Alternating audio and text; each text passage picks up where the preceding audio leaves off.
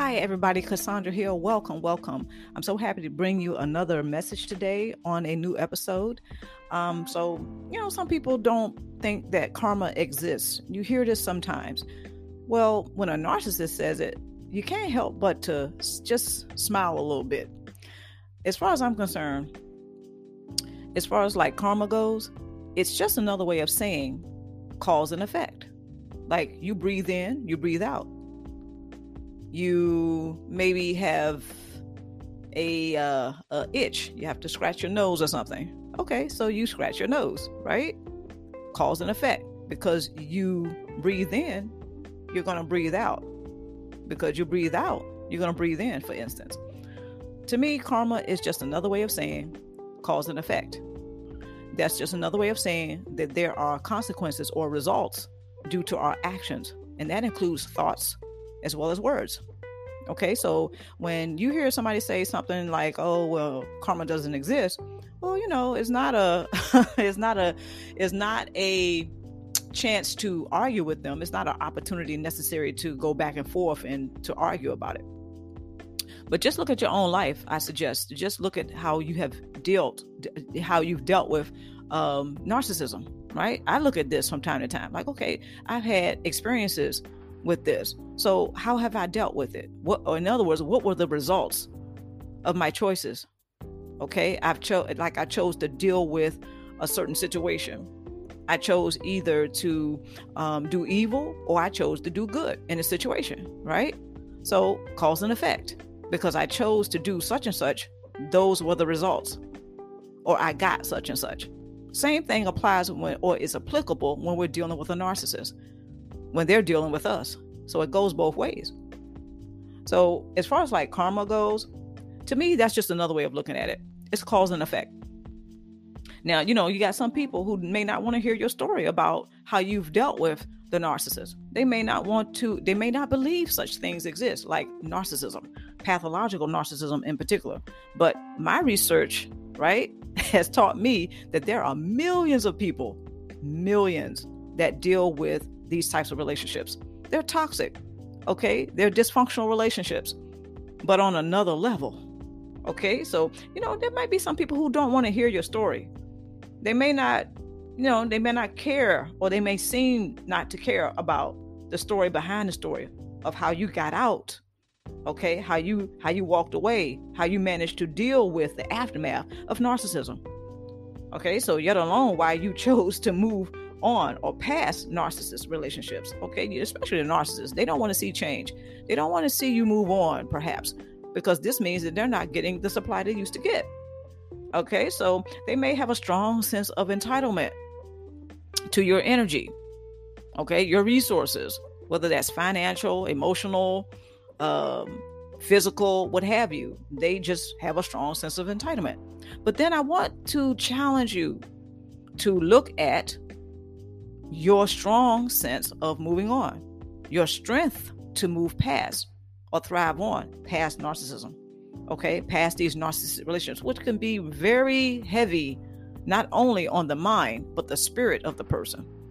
See, the heart is not designed to deal with these types of situations for the long haul, okay? You know, yeah, we face challenges, but when it comes down to narcissism or pathological narcissism, I don't think the heart is designed to deal with that type of stress for the long term.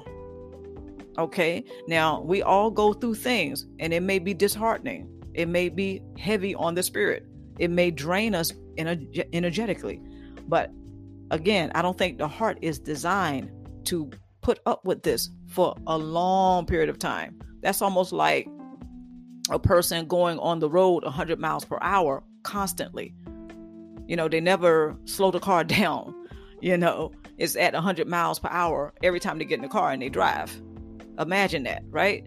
The car is not designed for that. So I don't think the hearts, I don't think our hearts are designed to be in narcissistic relationships for a long, long time or indefinitely or on into infinity. So when narcissists give you a hard time, right? They don't want you to move on. They don't want to see the changes. You're going to accept that you are outgrowing that relationship. Taking off the rose-colored glasses. That's tool number one. Take off the rose-colored glasses and accept that you are outgrowing the narcissist relationship. I'm just suggesting that you do that. You know, this is what I had to do. And it was a game changer. Okay, so uh, another way of putting that is to stop looking at the narcissist, right? Stop idealizing the narcissist in the way that they want you to see them, because it's only benefiting them. It's not benefiting you, right? So, you know, that's tool number one. Take off the rose-colored glasses. Okay, you're probably going to feel a lot better. Tool number two, remember your life has purpose. And I say this one a lot because this one was a game changer for me. Believe it or not, I did not always think this in my case. But your life really does have purpose. You know, I mentioned just before, people may not want to hear your story. So what? This doesn't mean that you're supposed to shut up and not share your story. You never know who's going to be inspired by your sharing your story about how you got out and how you dealt with narcissism, how you got out, perhaps. Maybe you're still in the relationship with a narcissist. Okay, this does not mean you're supposed to shut up and take it all in and take it to your grave, because who's that going to benefit? You, the narcissist, anyone? Yeah. So remember, your life has purpose. You have a story like everybody else. You never know who you're going to inspire or motivate. You never know who's who's having the same experiences or similar experiences that you have. They may hear something and you may motivate them, inspire them to become proactive and thriving past narcissist relationships.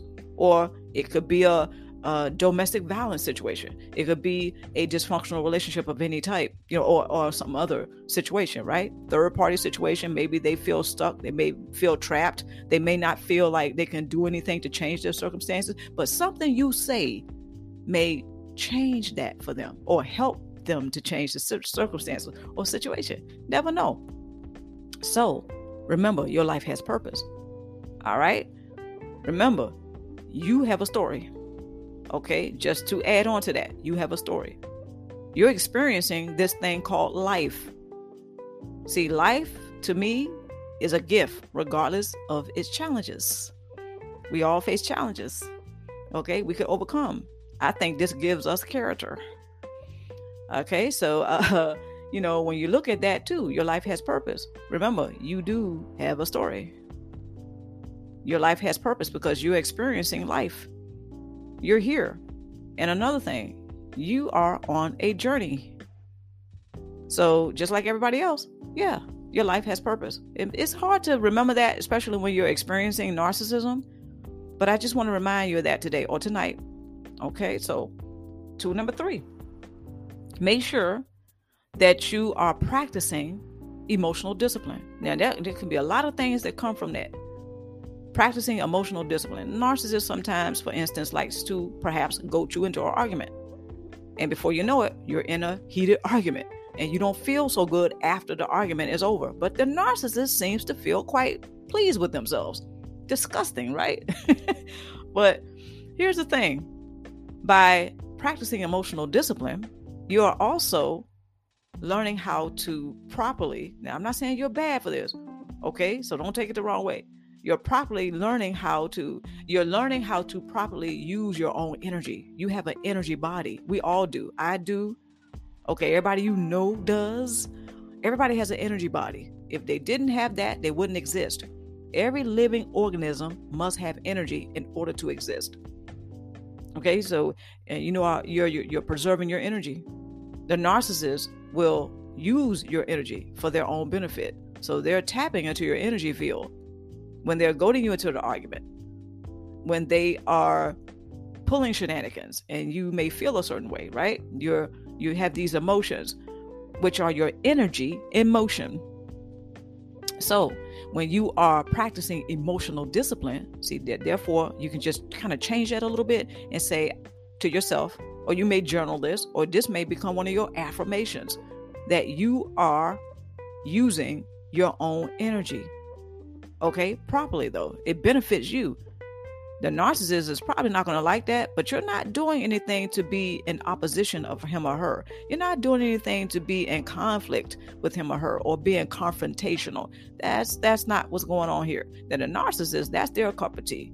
They they like that flavor because they can tap into the energy field. As long as they can get a reaction, then as far as they're concerned, they're in control. So when you're in your feelings, for instance, the narcissist is probably in control. You're in your feels, right? They're in control. And the narcissist prefers that. So when we practice emotional discipline, which is not easy, by the way. And, you know, when I first started practicing emotional discipline, I failed a lot. okay? I, I, I, yeah, I did. So it, it takes practice, right? So, but when you're doing emotional discipline, you're being mindful of who? Yourself. And you're not paying attention to the narcissist as much.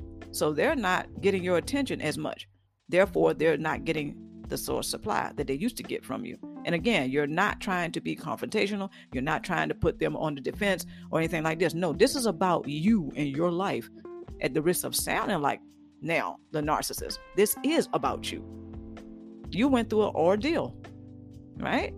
When you experience narcissism, it does something to the mind, the body, the soul, the spirit. It has an effect. There's your karma. Cause and effect. There's the karma right there. Cause and effect. So when we are in these relationships, what's the effect? There's an aftermath. In other words, now I'm not saying that you, you're, you know, you're experiencing something bad because you were in the relationship. See, sometimes karma uh, gets a um, bad or is misconstrued. Okay, karma doesn't necessarily mean bad. It's just another way of saying cause and effect, because you did this or you thought that or you said that. Here are the results. That's that's what karma is, cause and effect. So I kind of laugh and I kind of smile a little bit when I hear people say, oh, I don't believe in karma. Oh, okay. So that means just now when you took a breath, you didn't exhale. Wow. Okay. All right. So anyway, uh, tool number three, again, just make sure that you are practicing emotional discipline. It's going to be your best friend, especially when you're trying to figure out how to deal with the narcissist. Okay, so again, your your energy is in motion when you are expressing emotions. Your your emotions, okay, your energy is supposed to move. But when it's stagnant, this is when our health becomes compromised. This is when we, when we're stagnant and when we're stuck. This is why I like to say the sunken, stunken place. And that doesn't feel very good. Then we start wondering why we're experiencing these health issues. And then the narcissists are walking around like they're not affected at all. So, you know, that's just, it's something to think about. Emotional discipline is not to benefit the narcissist. It's actually a gift to yourself. Just like when you contemplate forgiveness, that's going to be hard. That's going to be tough, especially when the narcissist is pulling shenanigans and, and you're feeling some so, sort of way. And then you may have what's called the stinking thinking. I learned this one about this one years ago when I was in a support group, right? I learned something about, it's called stinking thinking. You're having these negative chatter. You're having these negative thoughts. And it's, it's springing from some of the experiences that are very painful. But you can, again, discipline yourself. You're not trying to control the narcissist. What's ironic is that the narcissist often tries to control everybody around him or her. But when you start to control yourself, that's how you're freeing yourself and thriving forward from the narcissist relationship. Not necessarily physically thriving forward, but where it really counts, and that's in the mind. It starts in the mind, not the behind, as I always say, right? So you're thriving forward. It just starts in the mind first. There are some people who actually physically remove themselves from the narcissistic relationship situation, which that's great, but that's all they did. So they find themselves repeatedly thinking about, about the narcissist. They find themselves perhaps even hoovered back in. It starts in the mind, not the behind. So the narcissist can perhaps recruit several people, or maybe one person in particular, to help them do their dirty work, and that is to hoover you back in. And of course, on the narcissist part, more than likely, it's just an ego trip. They want to see if they can still push your buttons. They can see, they want to see if they can still control you and all of this. They're not trying to hoover you back in because they see the light and they're, they have a change of heart, yet alone change of mind. Okay. So sometimes that's the way it goes down. But uh, when we are practicing emotional discipline, that's a very powerful thing. And it may not seem like much. It may not, it may seem like you're, you're doing something to help the narcissist. And like, for instance, getting, helping them to get off the hook from what they have done. No, it is not that at all. This is a gift to yourself. Emotional discipline can become your best friend because it also taps into being mindful of yourself. What are you feeling? What are you thinking? How do you feel? How do you tend to think? Right? What are you feeling? What are you thinking? And all, I mean, it's just sometimes the how is not always the why, it's the how sometimes. So when you tap into yourself, right, and you're in tune with yourself, emotional discipline plays a huge part. You're not all over the place. The narcissist wants you all over the place. They want you out of control because that keeps them in control. As long as they, they can get you in your feelings, then they know they can stay in control pretty much. So when you start to become self-controlled, that's because you're practicing emotional discipline. You are maintaining and preserving your own energy that benefits you, not the narcissist. That's just another way of looking at it. Okay, so, you know, emotional discipline can become one of the most effective tools that you can ever practice to help you thrive forward past narcissist relationships. So the narcissist may notice that you are becoming stronger. You're more focused on thriving forward. They may try to dismantle that. They may try to intercept that. So if you have a support base, the narcissist has no place.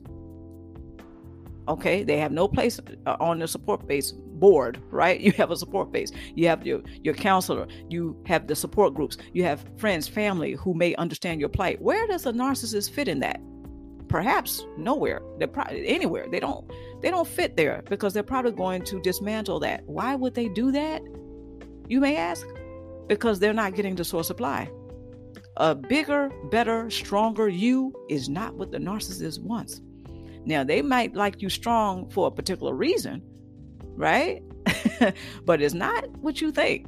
It's not, you know, they don't want you strong because you're healthier and stuff like this. No, they like you strong because if you are, you have a high tolerance for taking their B S, that's the kind of strength they like to see in you because they get to pull a lot of shenanigans. And you may not protest. You may, you know, you may not say anything. But we've all gone through this. Well, I'm going to say a lot of us who have had these types of relationships with a narcissist, we, we have gone through this. But when, you know, you live, you learn, you laugh, you move forward. Right? The only thing we can do really, well, not the only thing, but one of the best things we can do is to try. You know, what is that saying? That's that's really uh, all a person can do in a situation is to it, at least try, right? So when you are practicing emotional discipline, you are really giving yourself a gift. And if you should have to contemplate forgiveness or you're contemplating forgiveness, that's another gift that you give yourself. Look at the word forgiveness. You have two words that stick out, for and give. What are you giving for? Who are you giving to? So when you start looking at all of that, all of that is emotional discipline. You're controlling self. You're helping self. Self uh, reflection. All these things. The shadow work. All these things. This is all for you. The narcissist has no business in any of that. Right? So sometimes when you're looking at the the how versus the why, for instance, you may ask the narcissist, well, why did you do that? Why did you hurt me? And blah, blah, blah. Right? Well, sometimes the question is, a better question is, how did they do that? Because once you know how you got into the relationship or how you got into the sunken place, you'll know how to get out. Once you know how to, how you got in, you will know how to get out. So the narcissist doesn't want you to figure that out. They don't want you to figure that out. They don't want you strong in that regard. So, yeah, when you start to give yourself these gifts, this is a very effective thing. When you start looking at uh, how you feel, what you feel, very effective. That's emotional discipline. Just being aware That's another way of saying emotional discipline. You know, just being, just awareness. That's mindfulness. All of those are interwoven. Mindfulness, okay? Becoming aware of self. For instance, how you feel and what you feel, what you think and how you tend to think about something. Okay, the stinking thinking that I was just talking about. How do I think about such and such because the narcissist said such and such? That's a great exercise. That's part of what I used to do in my journaling. I still journal, but I don't have to do that exercise as much anymore. But yeah, every now and then I still do it. Okay, but that's a very effective exercise to do. That's part of the mindfulness. When you're journaling and you're jotting things down, you're writing down your affirmations, you're writing down the things that you may want. Another thing, having a collage, a vision board, you know, have the pictures of what you want for yourself. I've done that one. Very effective, by the way. Okay, so when it comes down to you just really taking care of yourself, don't be surprised when the narcissist may not want to see that, yet alone hear your story. They don't have time for that. They're trying to get the source supply from you. They, you know, they have created a false image of you. They cannot possibly know who you really are. A narcissist doesn't care about who you are. They just want the source supply. So they will create a false image of you. When you really think about it, it makes sense that they would do that long enough to tolerate anyone, you know, you and anyone, to get the source supply. It makes sense that they will do that. They're on survival mode twenty-four seven. Sometimes they're very defensive. So the narcissist has false self-images. So of course they're going to create false images of everyone else that they're dealing with, professionally as well as personally. Of course they're going to do that. It comes naturally to them to do that. Yeah, so they have several false images. What are those false images? Saint, martyr, victim, who can't seem to catch a break in life. You ever wonder why the narcissist, especially when you start to defend yourself, they come right on in. They interject your defending yourself with how bad life is for him or her. They want you to shift the gears. You ever notice how that happens? They want you to shift the gears midway. You're talking about what you're feeling, what you're thinking, what you want out of the relationship. You're starting to defend yourself because they're pulling yet the umpteenth shenanigan. They come right on in. Oh, but I went through this or that. Or I was, di- sometimes they may even go that far as to say they were diagnosed with something, but they're using that as an excuse. In other words, they want you to accept, perhaps they want you to accept. They may be gaslighting you into believing that they have to treat you as badly as they do. Right mid-sentence, when you're talking about and you're expressing yourself, which is very good for your, your spirit, your soul, your inner self. This is cathartic for you. This is therapeutic for you, but they come right on in and they want to ruin that for you. A lot of people, myself included, have experienced this in a narcissist relationship. As soon as you get the, the notion, or you get the strength, or you gain the courage to start speaking up for yourself, using your voice, they want to come right on in and shut it down. Okay, so I want to encourage you to do those things. Now, those are the tools, but I want to add that tool. Practice using your voice. Actually, you can add that to the mindfulness. Practice using your voice. And, and this is not to confront, you know, be confrontational with a narcissist and all this. No, this is a gift to yourself. Look at the word forgiveness. Forgive. Who are you giving to? Why are you giving? Okay, and what are you giving?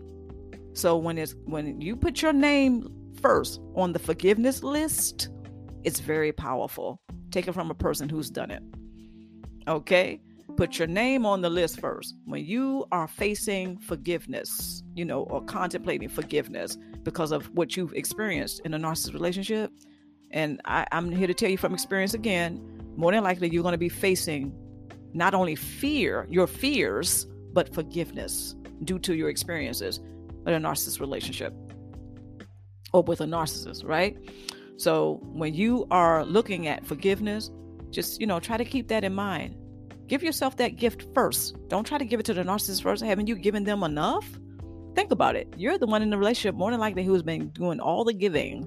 The narcissist has been doing the taking. So yet when you are contemplating forgiveness, it, that's just another thing you're going to give them first before you give yourself.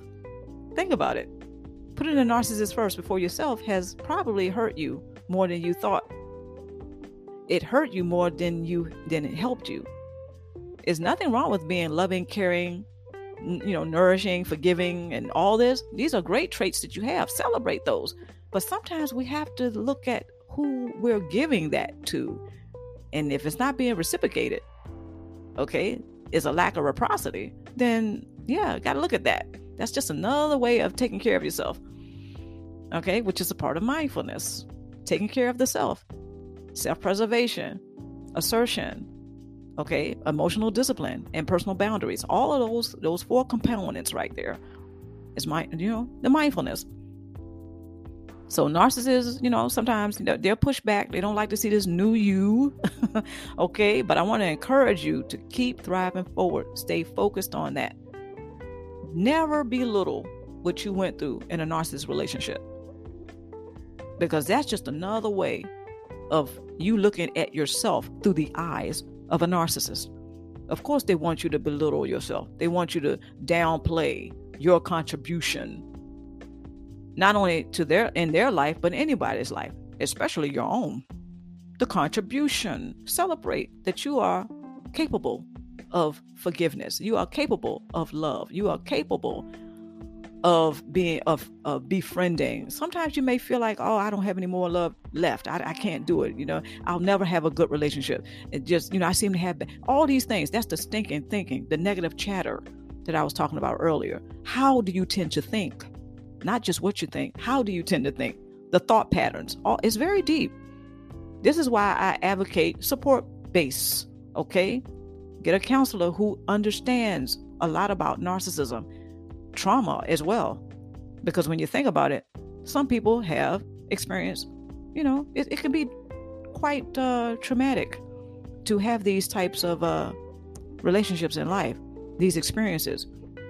Okay, um, it's uh, it's just another way of saying you have experienced um, uh, maybe a high volume of um, adversity. Okay, sometimes I talk about the ACE. A C E, which stands for Adverse Childhood Experiences. It's a real thing. I want to encourage you to look that up. Um, but yeah, it's just another way of saying that you have experienced or you've, you've been exposed to a high volume of uh, adversity. So um, just don't belittle what you've gone through. Okay, so when you contemplate forgiveness, just, you know, look at, put, when you have your forgiveness list, that can be a part of your journaling process. Okay, put your name on the list first and look at it as you giving yourself a gift first for a change. You're putting yourself first for a change. Just another way of looking at it. So I certainly hope there was something I said in this episode that will uplift you and you may perceive it as food for your soul. I'm Cassandra, and until next time, take care of yourself as well as each other.